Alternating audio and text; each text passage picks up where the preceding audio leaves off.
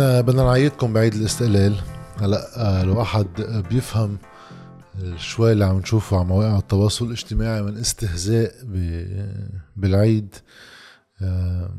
لأنه صار الشكل هو استهزاء. يعني في في هيك فولكلور في فولكلورية اسمها استقلال لبنان بينما الواقع اللبناني هو مجموعة قوى سياسية كل وحدة لاحقه دوله خارجية.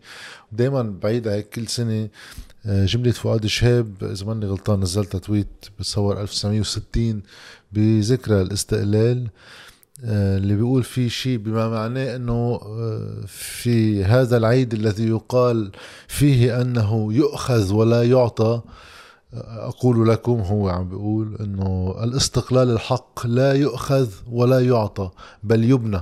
لأن حتى بالمجريات التاريخية آه إيه مزبوط كان في دور إنجليزي فاعل بالصراع الفرنسي الإنجليزي بترجيح الكفه لفريق اللي هو بده استقلال لبنان عن فرنسا بوقتها. والبريطانيين قاموا بأدوار كمان سيئة للغايه بانه رعيوا هيك فترة قصيرة من الوقت قبل الدخول الأمريكي المباشر على المنطقة. آه، مش آه، مش أفضل الرعايات. ومثل ما الفرنسوية مثل ما الإنجليز مثل ما الأمريكان مثل ما السورية ولا مرة كان بيكون تدخلهم هو شغلته يكون مصلحتنا نحن شغلتهم يعملوا مصالحهم وهذا دائما اللي كانوا عم يعملوه.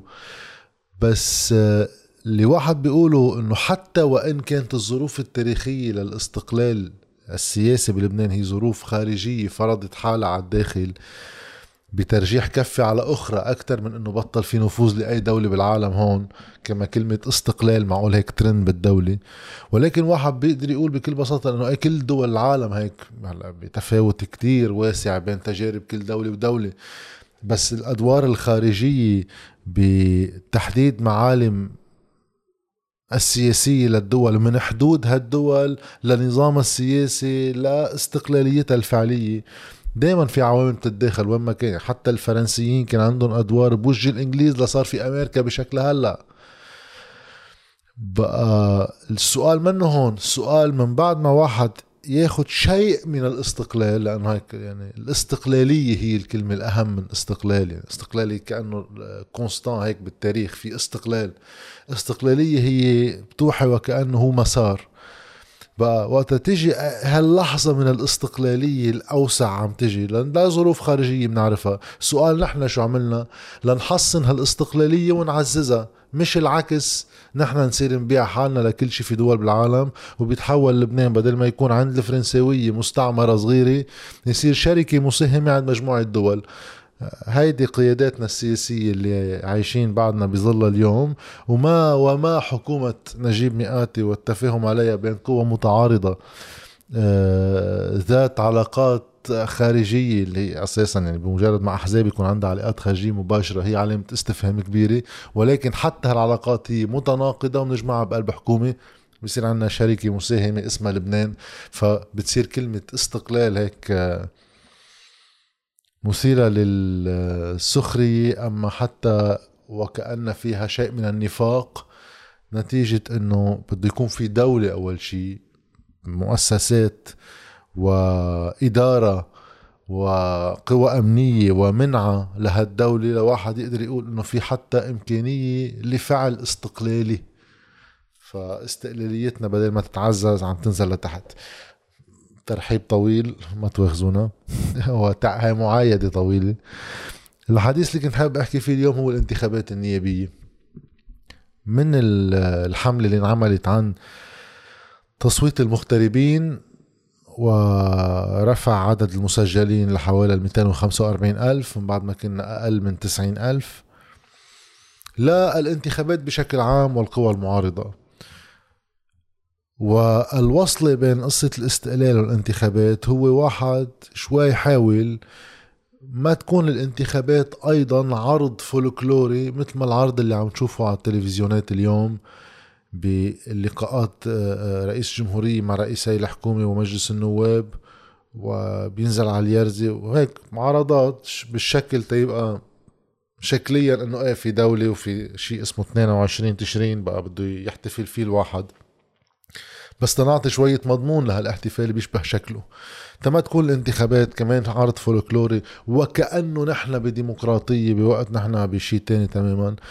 بده واحد هيك يستعرض كم نقطة وأيضا لتحديد من دون أي دفع باتجاه الأحباط ولا آه، أحد ينفخ صدره زيادة عن زوم بس لنظرة واقعية لشو يعني انتخابات نيابية ببلد مثل لبنان. بنظام مثل النظام اللبناني. أولا خليني بلش ب تصويت المغتربين. صار في كتير حملات وهيدي تعبئة انتخابية ففي واحد يعطيها مارج شوي من الشحن. مش ضروري يكون بلاقي الواقع. بأنه المغتربين إذا بنجيب 200 ألف صوت أما 250 ألف صوت بيتسجلوا فينا نقلب النتائج الانتخابات هون و كأنه هو الرقم اللي واحد بيوصل لتسجيله هو بيعطينا نتيجة عن الانتخابات. بوقت الواقع هو بمكان تاني. وهون منه شي محبط والأرقام اللي رح أقولها هلأ منا أرقام أنا عم جرب أقول من خلالها إنه الناس هيك رح تصوت هلأ وكأنه الناس ما بتقدر تغير رأيها أما يكونوا غير ناس تسجلوا ليعملوا غير نتائج أما كل اللي صار بالبلد ما أثر بتوجهات الناخبين. ولكن اللي عم جرب أقوله إنه بده واحد يحط كونتكست عام وعوامل شوي توقعاته يحطها بالمحل الصحيح ليقدر يقارب الأمور بالطريقة الصحيحة حتى لو قوى سياسيه يعني بدها تعمل بكرة يمكن تحالفات أما خلافات تنطلق من المحل الصح مش واحد يكون متواهم أي شيء. اولا بدنا نراجع انتخابات 2018 صح بانتخابات 2018 ما كان صار الانهيار المالي؟ بسنة 2018 ما كانت آه انسرقوا كل مصريات اللبنانيين والقطاع المصرفي آه، المفلس. تعاون مع السلطة السياسية للحفاظ على هذه السرقات على حساب المجتمع. ولا كان عندنا الأزمات السياسية اللي عنا هلأ. ولكن خلينا نرجع نتذكر إنه انتخابات 2018 صارت من بعد مظاهرات 2015 اللي طلع منها جو معارض أكبر آه، من الأيامات العادية. وكان ب آه، لحظة تلت ثلاث تمديدات للمجلس النيابي اللي بدل ما تكون ولايته أربع سنين صارت تسع سنين وكان في جو نقمة عارم وصار في توحيد للوائح معارضة ضمن شيء كلنا وطني اسمه منه صلد بخطابه السياسي ولكن على القليل موحد بأغلب المناطق مع بعض الاختراقات للوائح إضافية ببعض المناطق القليلة. وحتى هيدا مشهد كلنا وطني في احتمال عالي إنه حتى هيدا ما يصير من الانتخابات الجاي. وأنا برأيي هذا شيء مش عاطل هذا شيء منيح إنه ما نرجع على تجربة كلنا وطني اللي أنا برأيي كانت تشبه تجربة حكومات الوحدة الوطنية لقوى متنافرة. منا واضحة بالتوجه السياسي. إذا واحد بده يعمل حشد بنهار الانتخابات بده يكون واضح وبقص قص بخطابه وعم بي عم بخاطب حجم الأزمة الفعلية اللي عم نعيشها. مش مراعاة ومداراة آه، آه، أطراف لأطراف. ليطلع لنا فريق سياسي جديد بيشبه القديم وإن بسم أخف ولكن بيكون أثر المعارضة ك كفكرة بفريق معقول هالأسر يدوم سنوات بكون جددنا لشكل السلطة السياسية ولو بهيك وطأة أخف ولكن بنفس آليات العمل. انتخابات 2018 اذا صارت بهالظروف فاذا ما في واحد يستنكرها يعني ما آه، يشيلها من الحسبان. آه، بالمطلق ولكن ما في يعتبرها مثل اليوم. اليوم أكيد في معطيات مختلفة وأكثر راديكالية ولكن بانتخابات ال 2018 انتخب أقل شوي من 90 87 ألف بركي آه، كان مسجل وانتخب منهم 47 ألف إذا ماني غلطان بالأرقام تقريبية أم 45 ألف. إذا نسبة الاقتراع تقريبا بالخارجية حوالي 50% 53 55% بهيدا ال margin. أما الأرقام اللي أنا كنت عم جرب آه، أبحث عنها ال Policy Initiative ناشرة دراسة بس فيها هيك كم سلايد خلينا نحط أول واحد منهم اللي هو عم تشوفه بالخط آه، الأحمر. هول أصوات المقيمين عدد أصوات المقيمين.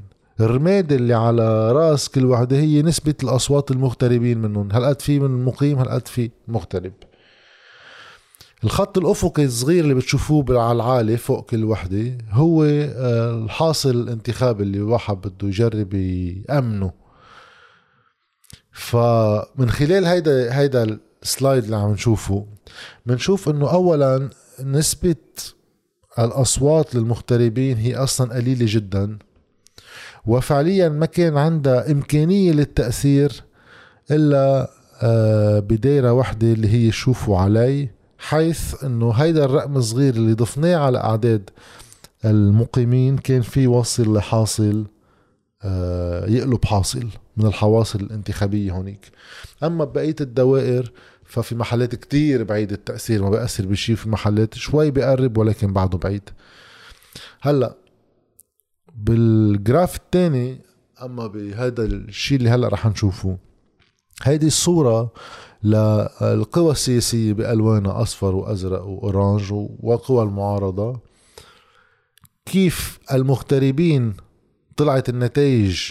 كيف توزعت الأصوات للقوى السياسية؟ وكيف للمقيمين توزعت نتائج هل في اختلاف جذري بكيفية اقتراع المغتربين عن المقيمين حتى عم نحكي هون بالتوزيع الكامل يعني مع وجود معارضة. ومن هيدي النقطة بدي هيك أذكر آخر رقم بس منعلم على نقطة التنظيم وتأثيره بالانتخابات تنرجع له بعد شوي. لا يبتدي إنه بتصويت المغتربين سنة 2018 على حدا يعني نسولنا اللي المقيمين اللي صوتوا. 94% من المغتربين صوتوا لأحزاب السلطة و6% للوائح المعارضة. بقى هيدا الرقم يعني بفرجينا إنه الاغتراب كان بيشابه بصورة مطابقة تقريبا الواقع اللبناني الداخلي. هذا الشيء ما رح يبقى. أكيد تغير كتير. صار في هجرة هلأ آه، حديثة خلينا نسميها آخر سنتين يمكن هي انعكست بكيف عليت الأرقام تبع التسجيل آه، لو وصلت لأقل شوي من 250 ألف. وهول ناس على الأرجح بيكونوا ناقمين على من هجرهم. ولكن من دون ما نقول إنه بدنا نرجع على هالأرقام 94 بستة لأنه كمان مش منطق نكون هون. ولكن فكرة إنه هونيك رح يصير في اكتساح أنا شخصيا بتقدير هون ما في واحد يقدر آه، إلا يقول إنه هذا تقدير شخصي أنا ما كثير بوافق على هذه النظرية للسبب اللي حكيته قبل شوي. اولا بده واحد يشوف شو يعني انتخابات للمغتربين تيقدر واحد يعلق عليها. خلينا ناخذ مثل بفرنسا. فرنسا يعني بلد أكبر من لبنان. بينحط فيه افترضنا مركز للاقتراع بباريس ومركز للاقتراع بمارسي بينما اللي بيتسجلوا من فرنسا هن من كامل فرنسا. ناس قاعدين بستراسبور ناس قاعدين بتولوز ناس قاعدين بمحلات قريبة وناس محلات بعيدة. التسجيل سهل واحد فيه من تليفونه ببيته يفوت ويسجل حاله ده يصير عنده إمكانية الاقتراع. أما الانتخاب الفعلي ففي كتير من الحالات بده يطلع ياخد طيارة ويروح على باريس أما ياخد طيارة ويروح على مارسي أما يطلع بترين ثلاث ساعات أما يروح مشوار ثلاث ساعات ترين ولا غير ترين ليوصل لهونيك. ف العوامل المؤثرة بنسب الاقتراع لأنه وقت واحد عم بيتسجل لينتخب غير ما لوائح الشطب عنا اللي بتخبرنا أنه ب 2018 على لوائح الشطب 49% منهم اجى انتخب. أما إذا افترضوا نحن بالانتخابات اللبنانية المحلية المقيمين كمان بيتسجلوا يعلنوا عن نيتهم بالانتخاب إنه يتسجلوا لينتخبوا. أكيد من اللي تسجلوا رح تكون نسبة الاقتراع أعلى من ال 49% لمجمل المواطنين. لأنه واحد عم يعلن عن نيته إنه أنا بدي انتخب وما بيرجع بينتخب. فكانت النسبة كمان قريبة على 50% حتى عند المغتربين. السبب هو هيدا. لأنه التسجيل سهل أما الاقتراع الفعلي هو منه سهل بكتير من المحلات. وأيام في أكلاف مادية إذا واحد بده ياخد تيكت طيارة ويقعد له ليلة شي محل. كل هيدي بده ياخذها واحد بعين الاعتبار تا واحد يتوقع شو نسب الاقتراع. ففينا نقول نسب الاقتراع رح تكون بحوالي ال 50 55 60% هو الرقم الهائل إذا وصلنا له عظيم. فتقريبا نحن رح نكون بحوالي ال 130 ألف منتخب في واحد يعتبر رقم تقديري. هول ال 130 ألف رح ينتخبوا كيف رح يتوزعوا. ما حدا بيعرف بالاخر هاي انتخابات وهذا اللي واحد بينطره بالانتخابات. بس في واحد يقول إنه مؤشر 2018 ما بيحط نسبة ال 90% عند القوى المعارضة وال 10% عند قوى السلطة بل العكس. هاي منطلق. من هون بده يصير في تبدلات بتوجهات الناخبين بعد كل اللي صار بالبلد على أمل الناس تكون شوي آه، قررت تعاقب من سرق ومن عاقبه ولكن العامل اللي بيفوت على هيدا الشيء للأسباب التنظيمية لأنه حشد المص... الناخبين وتأطيرهم والتنظيم الخارجي للانتخابات من قبل القوى السياسية اللي بسموها مكانات انتخابية عامل أساسي بتحشيد الناس واحد يجيبهم. بينما حتى وقت كان في لائحة موحدة لقوى المعارضة مع كلنا وطني أنا كنت عم بغطي الانتخابات بباريس بال 2018 كان في وضوح للقدرات الزهيدة الموجودة عند قوى المعارضة مقارنة بقوى السلطة وهذا الشيء بده ينعكس بالانتخابات برا. فواحد فيه يتأمل إنه تصويت المغتربين يكون أفضل أكيد من 2018 بالنسبة للقوى المعارضة ولكن ما فينا نقول إنه هاي الانتخابات اللي برا رح تقلب نتائج جوا. أما بالانتخابات ككل فهون مجموعة إشارات سريعة للواحد كمان يعرف إنه ليش أنا برأيي الانتخابات منا حل لأزمتنا السياسية ورح ترجع تنتخب مش كلهم مثل ما هن يعني بيجوا هن ذاتهم كل مرة. لا مش بالضرورة. ولكن حدود التغيير مضبوط من خلال آليات النظام مشان هيك المعركة هي ما قبل الانتخابات وما بعد الانتخابات أكثر من الانتخابات بحد ذاتها. علما إنه انتخابات للظروف اللي نحن فيها لأنه مقاطعتها أكثر كلفة على القوى المعارضة من خوضها لأن منا ببلد ديمقراطي إنه بال 92 صار في مقاطعة عند المسيحيين بوقتها ونحن بنظام طائفي بنسب تفوق ال 90% وفي نواب طلعوا ب 27 و17 صوت وكفت الحياة عادي وما حدا سأل. واليوم وأجلوا الانتخابات ثلاث مرات ومددوا لنفسهم وما حدا سأل. ففعل المقاطعة إذا ما كان قادر واحد يخليه يكون متزوج فكرة تانية معه بالعمل السياسي اللي هي العصيان المدني اللي هي أهم من فكرة المقاطعة. المقاطعة هي تجسيد لأنه في فريق من المواطنين قرر أنه هاي الدولة ما عندها شرعية أنا ما رح شارك بالانتخابات. إذا قدرنا نجيب كمية كبيرة من الناس ما تشارك بالانتخابات فإذا نحن نطعن بشرعية السلطة كلها اللي تجي بعد الانتخابات ومن هون نحن ما بنأدي لها الطاعة بالضرائب أما بالامتثال للفروض اللي بتفرضهم الدولة على الناس لأن نحن طالعين أصلا بشرعيتها وبنصير عم نخلق شرعية بديلة. إذا ما عندك القوة السياسية لتعمل هيدا المسار كله فعل المقاطعة على بحد ذاته هو انسحاب ممكن يكون مبرر بس ما راح يكون له وقع سياسي ببلد غير ديمقراطي بآليات عمله بشكل عام. وفينا كمان نرجع على مقاطعة نجاح وكيم سنة 2000 للانتخابات وعدد من النواب اللي اعتبروها إنه بكفة الحياة عادي من بعضهم. فلأنه فعل المقاطعة ما له جدوى واحد بيرجع بيروح على المشاركة ولكن بده يحط لها هيدا الإطار إنه نحن هلأ رح أذكر الأسباب لليش أنا آه، غير كثير متفائل إنه بده يصير في ثورة بالانتخابات. اولا في أربع عوامل بتأثر بالانتخابات. عامل القانون الانتخابي وهذا أساسي جدا. هيدا تقريبا أكثر من نص نتائج الانتخابات. أول ما واحد يرسم دوائر الانتخابية و الاليات اللي بدها تصير فيهم الانتخابات حدد أكثر من نص نتائج الانتخابات من دون ما الناس تروح تنتخب للأسف. ثانيا الجهة التي تدير الانتخابات. مين الجهة اللي بتدير الانتخابات؟ اليوم وزارة الداخلية بهالحكومة اللي هي حكومة عدائية منا حكومة لا بظرف نحن نحن دائما الحكومات بدها تجي. وما عندنا فعليا هيئة مستقلة لإدارة الانتخابات شو بدكم؟ بكل التجليط بتشوفوه فعليا الإدارة السياسية بوزارة الداخلية بالتشارك مع كل القوى السياسية لأنه في مؤسسات أمنية بتدخل بتنظيم الانتخابات في مخابرات اللي بدكم إياه بس على رأسهم بالدولة في الحكومة ووزارة الداخلية. هول طرف سياسي عنده مصالح مباشرة بهذه الانتخابات ورح يديرها بالشكل المناسب. ف الجهة اللي عم تدير الانتخابات هي الفريق الثاني أما العامل الثالث مؤثر بالانتخابات هو المال والإعلام اللي بتصور بصورة كتير يعني واضحة للكل وبهامش كتير فارق طابشة لمصلحة قوى السلطة بتنوع مصادر دخلهم من من تنوع مصادر إذا كانوا أشخاص أثرياء.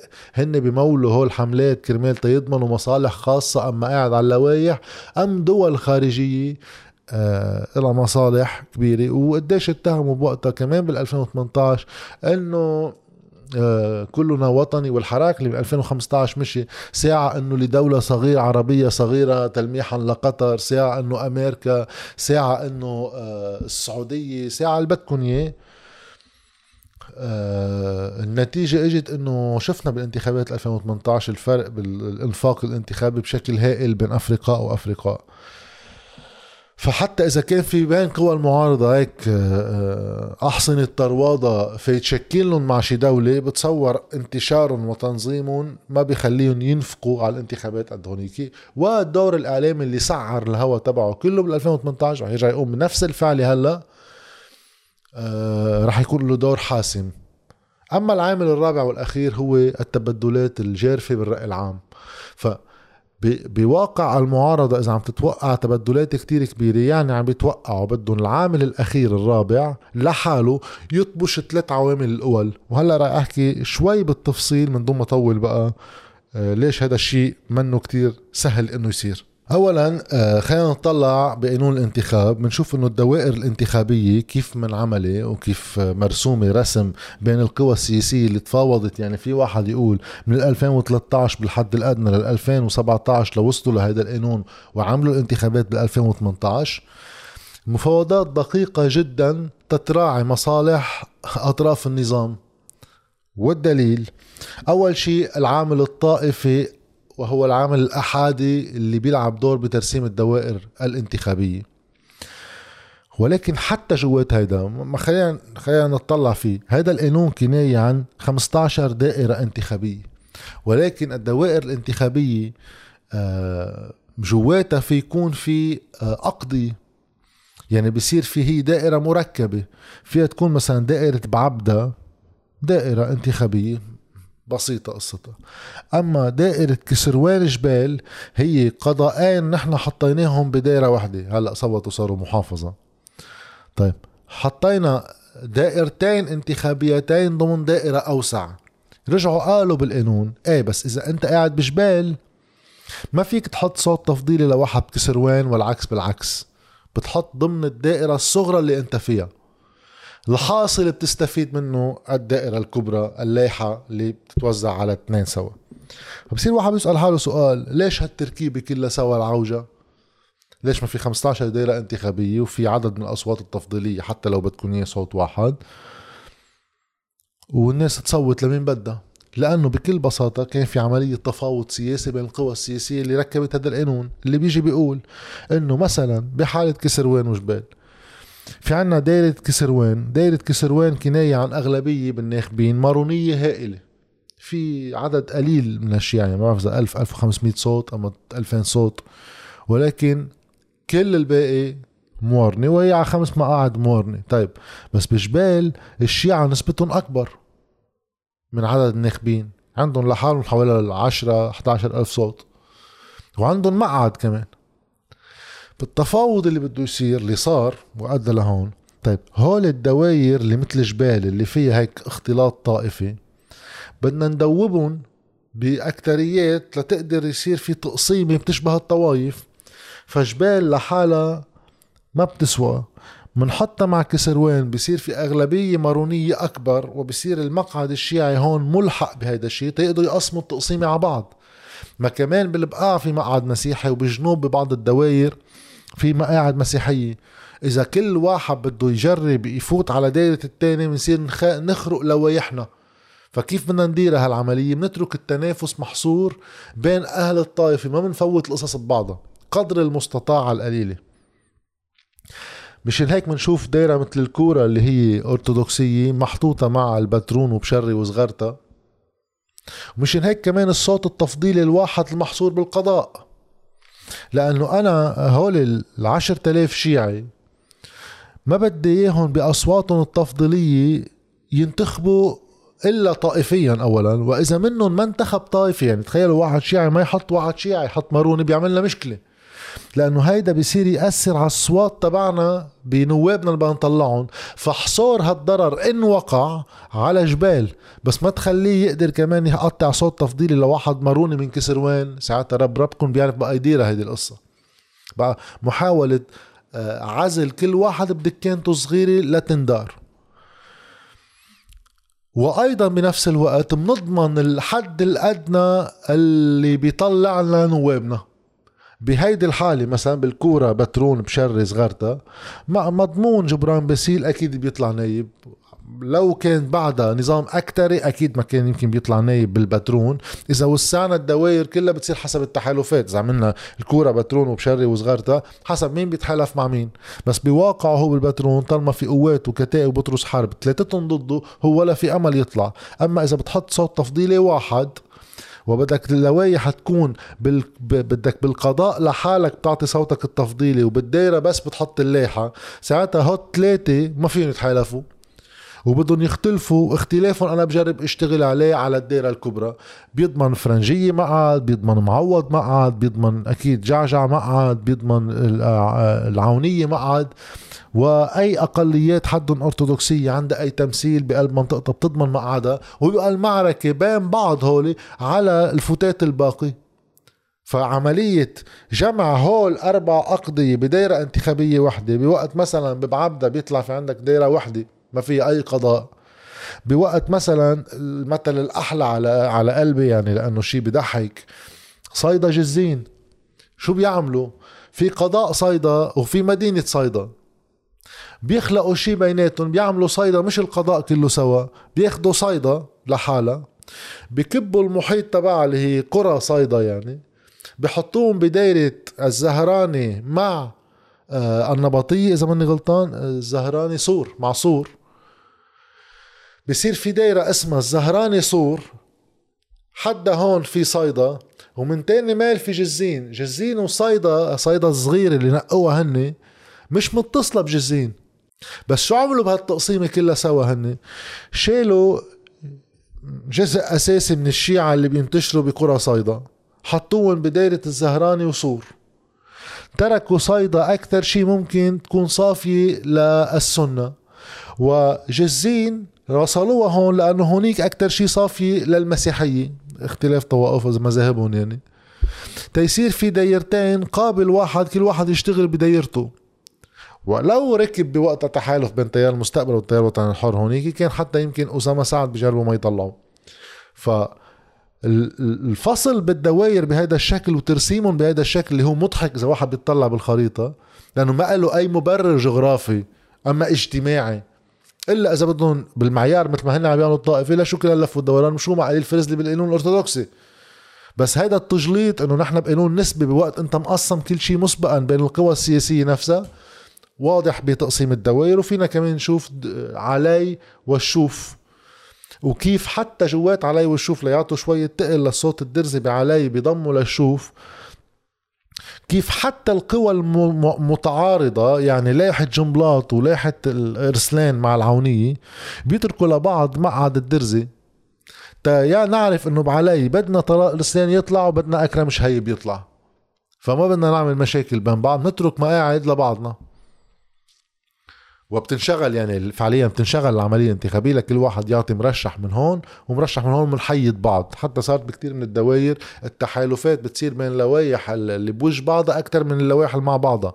لأنه هول اللي مع بعضهم عم بيتخانقوا على الأصوات التفضيلية بيصيروا متنافسين. بينما فيهم يعملوا طبيقه مع واحد عارفه رح يربح على اللائحة الثاني بإنه بالمال السياسي والإنفاق اللي بده يصير نستهدف واحد معي بالله حتى أخلص منه. ف الدوائر الانتخابية هيك مقسمة. فكرة إنه في صوت تفضيلي واحد لعدم تشجير الأصوات ويصير في التنافس على اللائحة الوحدة لأنه هن بيقدروا يعملوا تفاهمات بين بعض. أما مع العائلات السياسية اللي موزعة بالمناطق ليعملوا لائحة بأفضليات وأولويات كيف تتوزع فيها الأصوات. أما واحد منه متصل بهيدي البيئة بيئة الأعمال يعني الطائفية المالية والعائلية بالمعنى التقليدي الشيخ والبيك ومدري شو. بصير هيدا كله معمول بطريقة بيطلعك من المنافسة. عم بيصعب عليك المنافسة.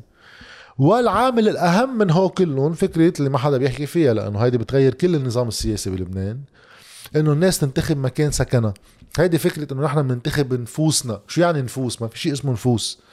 نفوس هو إنه سنة 1932 آخر مرة انعمل تعداد سكاني بلبنان. كان في فرنسوية بوقتها على سيرة الاستقلال يعني. ومن وقتها تسجلوا الناس مكان إقامتهم. أنا بيو لجدي كان بالشيح تسجل بالشيح هلأ أنا خلقت بجوني وعايش بجوني ما كتير بعرف بالشياح يعني. إيه، بس بدي انتخب بالشيح بلدية ونيابية واللي بدكم اياه هيدي هاي لعبة العيل والباك والشيخ والحزب والدوائر الانتخابية تقدر تنضبط. لأنه إذا إذا بدي ألحق أنا الحياة الحقيقية هول الوجهاء التقليديين بتخرج مفاتيحهم الانتخابية وقدرتهم للسطوة على الأصوات. لأنه فجأة مثلا جوني بتتحول من 17 ألف صوت لتصير 250 ألف صوت. ساعتها تعا أي وحدة من هول العيال الصغيرة تقدر تلحق على هال 250 ألف. اللي منهم جايين بالروابط العائلية اللي خاصة بهيدي المنطقة تقدر تمون عليها ما بعرف شو. فهيدي الآلية كلها للانتخابات كما قلنا بنضيف عليها إدارة وزارة الداخلية السلطة للانتخابات اللي عندها تجارب كتير هيك يشهد لهلا ينقطع الكهرباء ويتغيروا صناديق ويبقى الفرز ما بنعرف أي ساعة ويتكحت مندوبين من مناطق من مناطق يعني من محافظة بينكحت منها من الشمال ومن الجنوب منية وضنية ومدري شو. لا اقتراع المكانات الانتخابية لموتى لأنه بيكون بعد ما انشطبوا عن لوائح الشاطب واللي بدكم إياه بيصير يعني. إلى جانب المال السياسي والإعلام اللي رح يعطي أفضليات كما يشاء وكما يريد. بهيدا الواقع واحد بده يخوض المعركة لأنه في معركة بتتيح منصة لواحد يطلع يخاطب الناس بخطابه السياسي وهالأحزاب هيدي لازم الناشئة يعني. لازم تستفيد من هيك منصة ولكن على أمل يقدروا يخلقوا أي تفاهمات بين بعض مقبولة مش وحد مش وحدوية كلهم فرد لاحة ولكن يظهر الاختلاف وما انتخابات نقابة المحامين امبارح إلا مثل إنه وأنا ما لقيتها مؤشر سيء لأنه أنا قبل ما كنت عم بحكي بالنسبة للانتخابات النيابية لأنه أنا قبل فيديوهات سابقة حكيت هذا الحكي وقت انتخابات المهندسين وحتى وقت انتخابات الجامعات إنه إيه لافت النتائج؟ لازم واحد يتوقف عندها بس ما يعمل لها إسقاط على الانتخابات النيابيه عم نشتغل ببيئة مختلفة تماما إذا بجامعة ولا ببلد والتأثيرات مختلفة تماما. من اللي حكيتهم إضافة للتاثيرات المصلحية. فواحد ما كان بده هالقد آه، يعمل لها اسقاط كما هي ومنبارح ما بده يوقع بالارض واحد يحبط لأنه فعليا إذا حتى بيطلع بأصوات بس المرشحين الأساسيين اللي كان في نوع من خلاف بيناتهم من قوى المعارضة آه، موسى خوري ورمزي هيكل هن سوا لو أصواتهم سوا كانوا بيطلع. ولكن الخلافات بين بعض هي اللي ما اللي اللي ما أدت لتجمع الأصوات علما أنه كمان واحد بده يشوف قديش القدرة التشجيرية لكل واحد فعليا إذا اجتمعوا. ولكن بالحد الأدنى في 1300 صوت. من هون صار في قوى معارضة موجودة موجودة لأن كل الأحزاب كانت عم تشتغل امبارح تحت.